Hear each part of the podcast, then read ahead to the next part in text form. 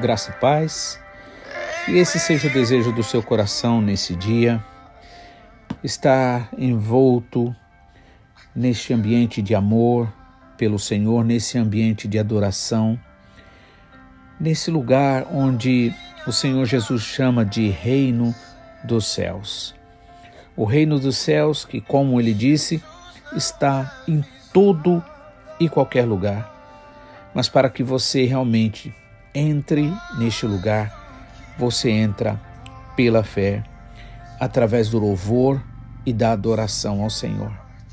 Essas são as formas que você entra na presença do Senhor.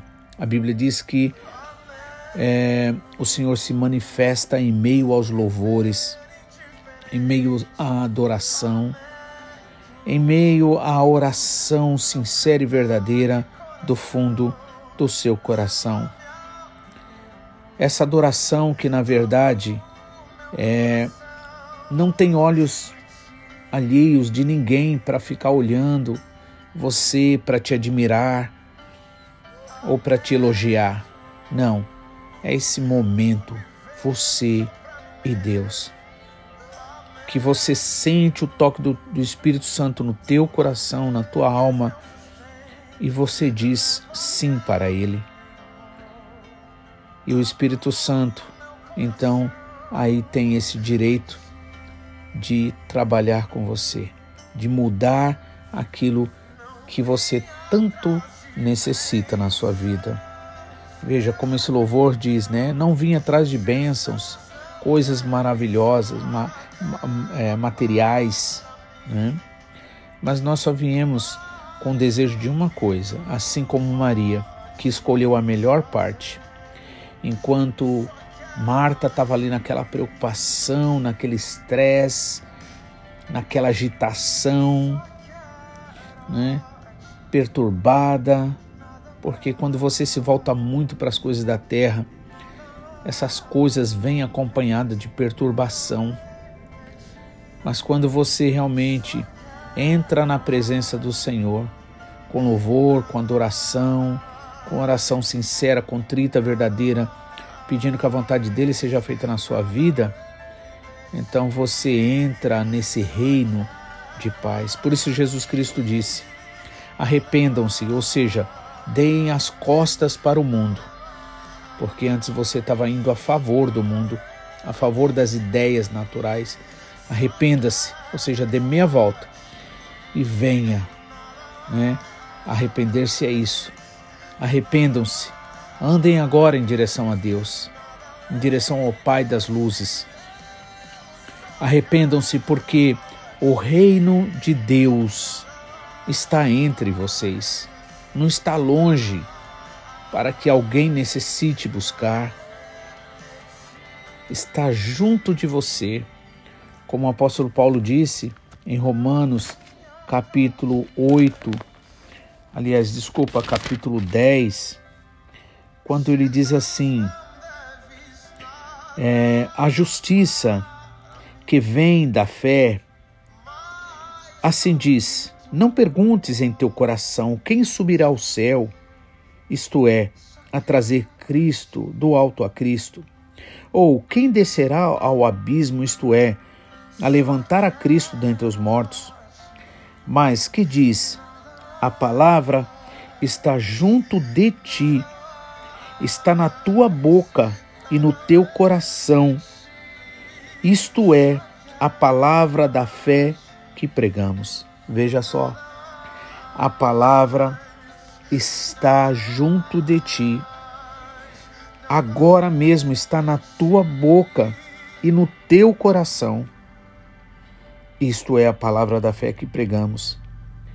E aí diz: se com a tua boca confessares ao Senhor Jesus e no teu coração crerdes que Deus o ressuscitou dos mortos, serás salvo. Veja que essa salvação, ela vem verdadeiramente pela graça. Você não tem que fazer alguma coisa. A única condição aqui, e isto se trata de condição, porque é de graça, é grátis mesmo, não porque não valha nada, mas porque não tem preço que jamais você possa pagar. Se com a tua boca confessares ao Senhor Jesus, declarar que você crê nele, e com o teu coração você crê que Deus o ressuscitou dos mortos, você será salvo. Pois com o coração se crê para a justiça, mas com a boca se faz confissão, se faz declaração para a salvação, né? Salvação, quando fala de salvação, não está simplesmente falando do fato de você ir para o céu, está incluso também essa ideia, essa proposta, mas ele fala de problemas também, que você é vitorioso, né? Para você ser vitorioso é preciso duas coisas: com o coração você crê e aí você é justificado, porque Deus te conhece lá dentro, onde o inimigo nem ninguém te conhece, só Deus te conhece. Com o coração se crê para a justiça, mas com a boca se faz declaração para que haja libertação, para que haja salvação, para que se concretize a bênção. Nós podemos orar de duas formas. Nós podemos orar em espírito lá dentro. Muitas vezes, quando você está em um ambiente onde as pessoas não vão entender, né? E aí você está ali orando em espírito, ou alguém está conversando com você, falando sobre um problema, uma dificuldade. Ao mesmo tempo que você ouve, você está ali orando, pedindo ao Senhor que te dê sabedoria, que te dê entendimento, para que você possa ser usado pelo Senhor para ajudar essa pessoa. Você então está orando em espírito. Mas a Bíblia diz que há necessidade também de você orar em palavras audíveis. Com o coração se crê para a justiça. Deus te conhece e você é justificado pelo Senhor através da sua fé verdadeira no seu coração. Mais uma vez lembrando, a fé é no coração e não na mente, não na cabeça. Mas com a boca se faz declaração, confissão significa declaração, para a libertação, para a salvação. Por isso, por isso o Senhor envia a sua palavra, como ele enviou aqui nesses capítulos que estamos lendo, e já vamos entrar neles, capítulo 9, versículo 21, quando fala sobre a praga das trevas. Disse o Senhor a Moisés: estende a mão para o céu e virão trevas sobre a terra do Egito, trevas que possam apalpar.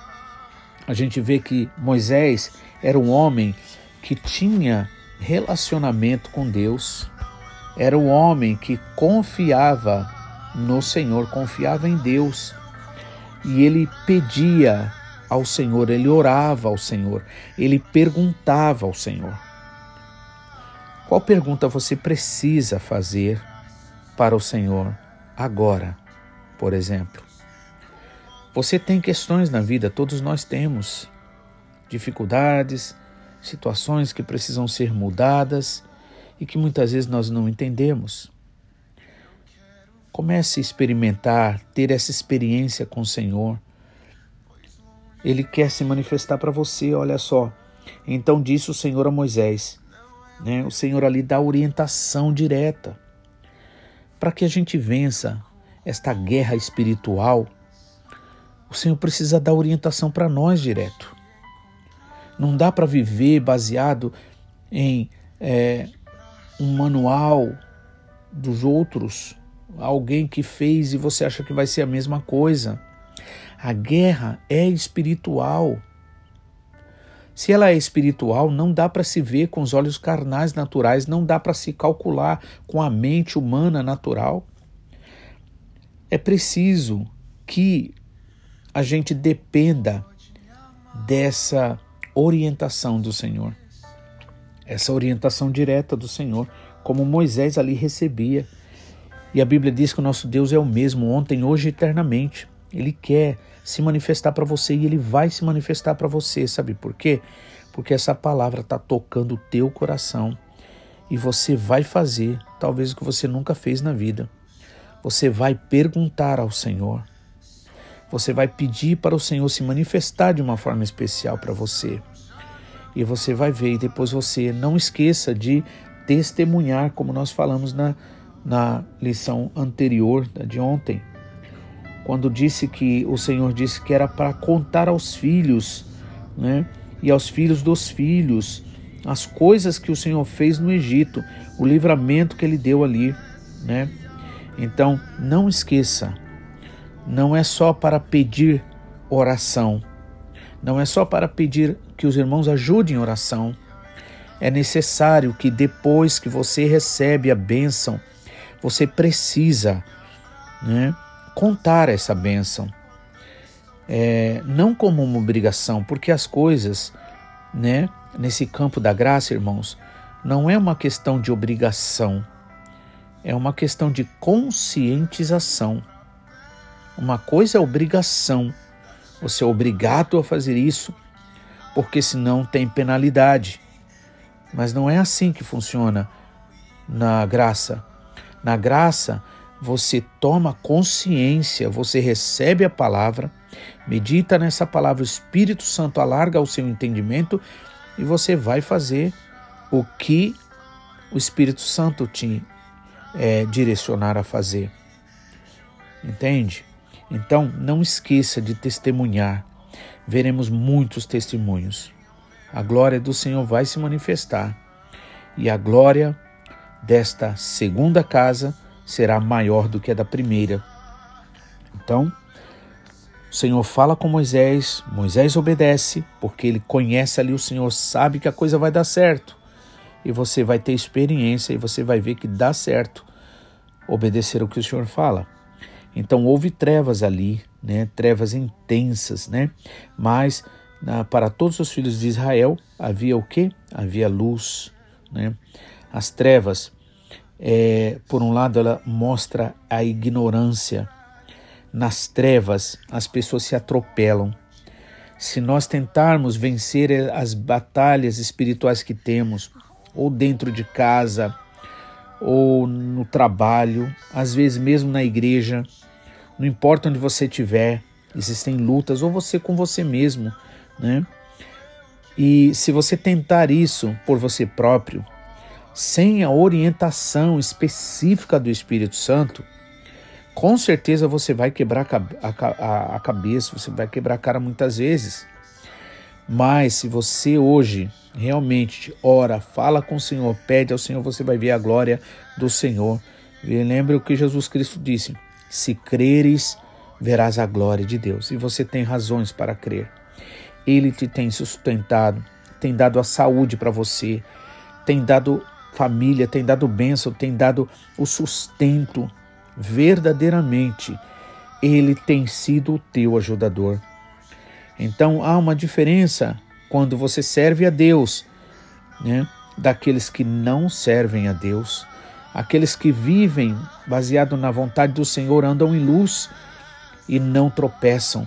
Mas aqueles que andam por suas próprias emoções e sentimentos, eles se atropelam uns aos outros e eles se machucam, eles não saem do lugar, né?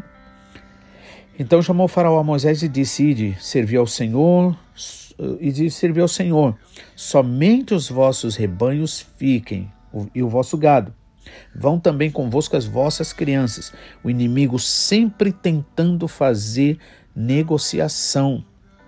E você precisa orar também e pedir: Senhor, eu quero obedecer ao Senhor completamente, me ajuda de todo o coração. E aí Moisés vai e rebate e diz: não, nosso gado também há de ir conosco, nenhuma unha ficará dele. Dele havemos de tomar para servir ao Senhor. Amém? Então que Deus abençoe você.